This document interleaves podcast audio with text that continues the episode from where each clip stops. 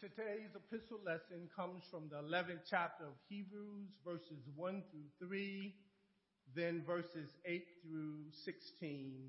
And I will be reading this scripture from the New King James Version.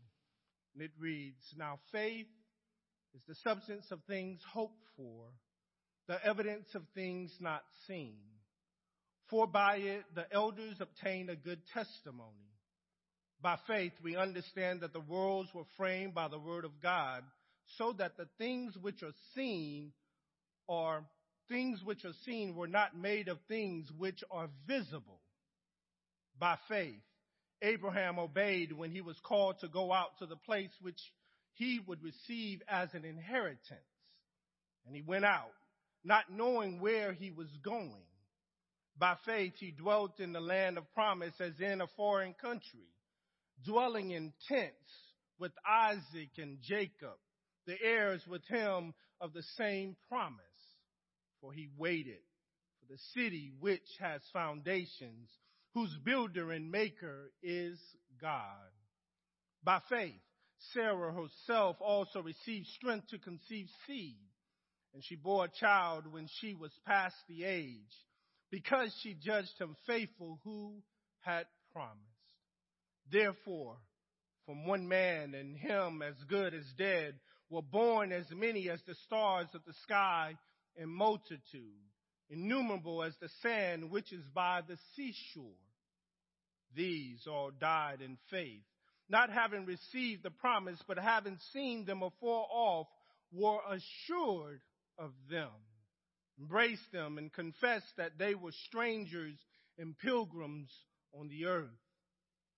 For those who say such things declare plainly that they seek a homeland.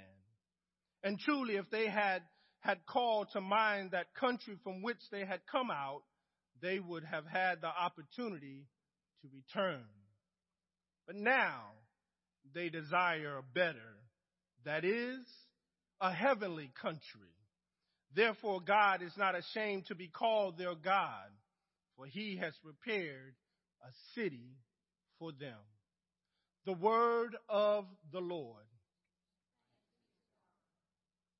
My friends, I, I, must start off with a, a, a small disclaimer. I believe it, it takes an amazing, amazing amount of faith to press forward or be asked to go to a place where you don't have a clear picture. As I've stated on numerous occasions, I'm a pretty practical person. Although I have faith, I'm, I'm also the type of person who like to envision or at least have, have in mind of where I'm going or at least where I think God is leading me.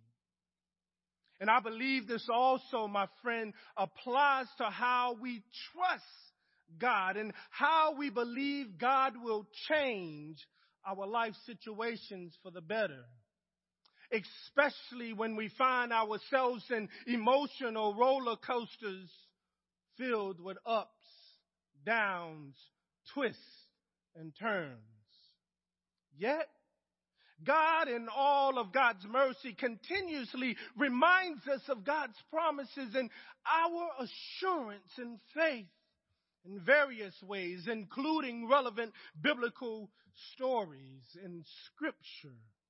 We have a tendency and we should value the great traditions of the church. We should trust our experiences and we should lean to reasoning. And for us, as Christians, our first point of reference, my friends, is scripture. And it is here in the Sermonic scripture of Hebrews where we find the meaning of faith beginning with the first verse. And, and if we go back to that particular passage of scripture, we will find the writer of the scripture telling us now faith is the substance of things hoped for, the evidence of things not seen.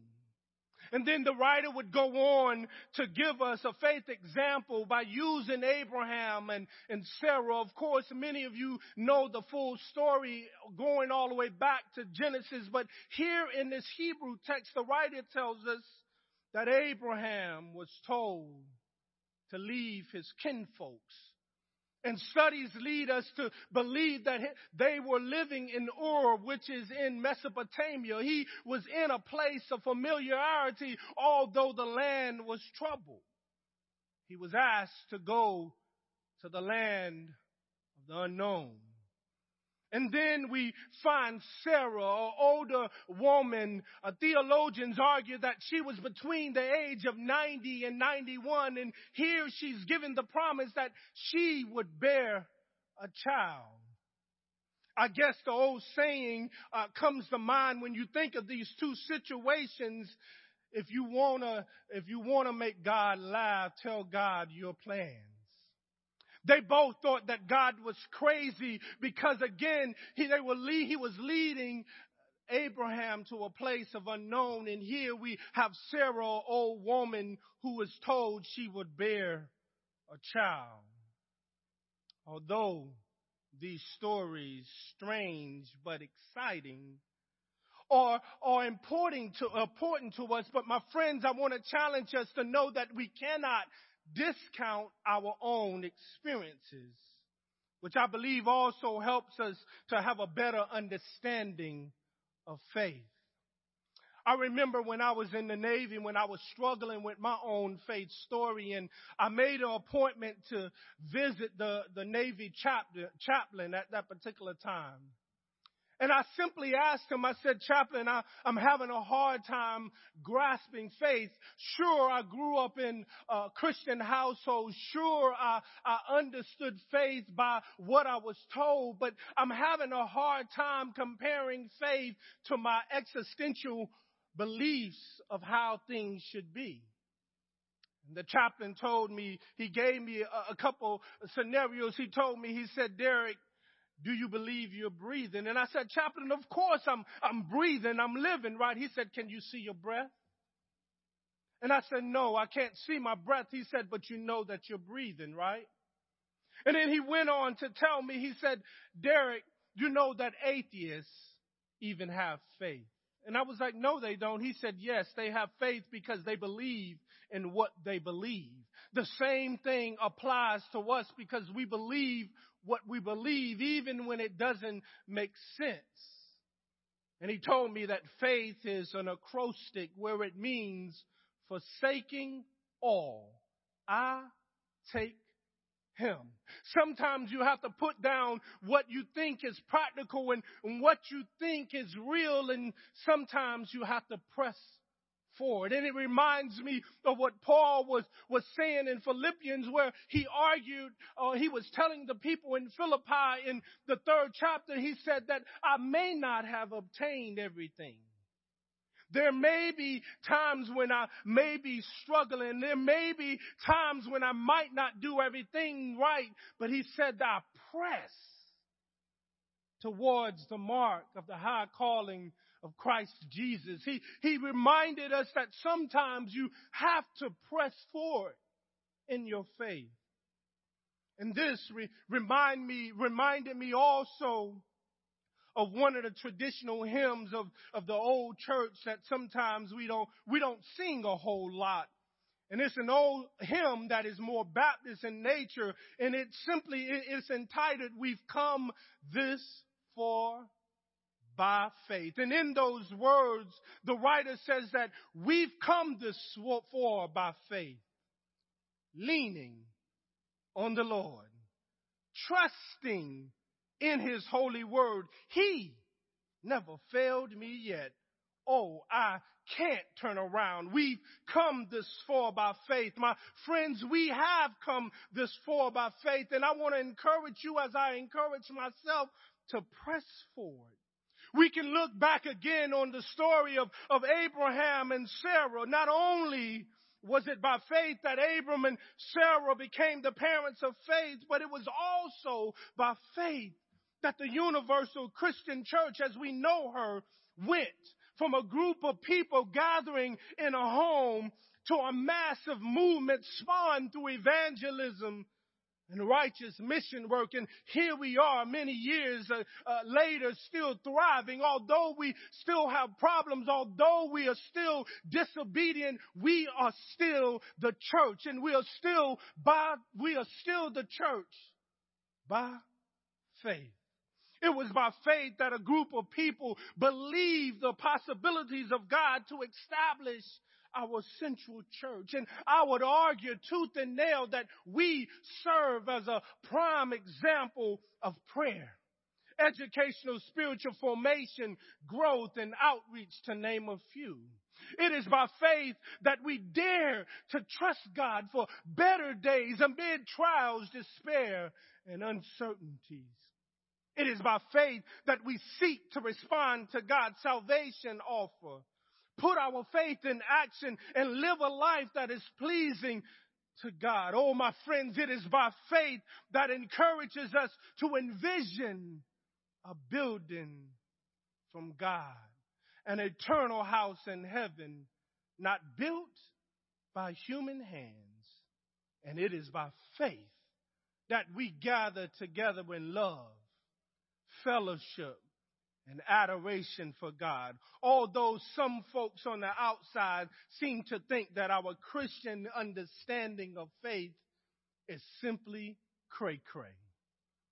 Understanding faith, my friends, is saying, I forsake all. I take him. Understanding faith, my friends, is following the examples of Jesus as written in the Gospels and allowing ourselves to be guided by the Holy Spirit. Therefore, I challenge you as I challenge myself to share our faith through our understanding of Scripture by holding on to our traditions, the big T of the church, such as our hymns and our creeds, holding on and embracing our personal experiences with God and leaning to sound reasoning. And in closing, my friends, we have come this far by faith, which is our justification for understanding faith and our abilities to work out our faith over doubt and being led to places of unfamiliarity. And here's the good news. We are not alone in our faith journeys. God is with us. Let us pray. Oh God, in your presence, we embrace your, embrace your hope that arises with each day, pushing back the rubble of our lives each new day reminds us of your grace, your mercy, and your love, which was perfectly represented in Jesus of the Gospels and is represented even more in the resurrected power of Christ today. And to the deafening cry of hopelessness, hopelessness, you whisper love. A deep love that catches us, holds us, and reassures us of your, of our hope in you. And in you, God, we are alive. By your Spirit, help us to carry this hope of faith in our minds, hearts, and souls, and most importantly, in the way we live our lives. Help our unbelief in ways that allow your marvelous light to save us, justify us, renew us, and empower us, but also to sanctify us for it. Likewise, Remind us to use our faith for the good of others, including those that are grieving, those that are depressed and lonely, those who are sick, and those that are homeless, hungry, marginalized, or suffer from other life situations. Lord, we ask, Lord, that you be with our educators, Lord, as they start their new journey on tomorrow. Keep them safe. Empower their minds, encourage them, God, and remind them that they're not alone in this journey. Not only do we stand with them, you stand with them. Finally, Lord, help us to use our faith to shine your light of hope brightly so that all people will see our hope and faith in you. We love you because you first loved us. The name of the Father, Son, and the Holy Spirit. Amen.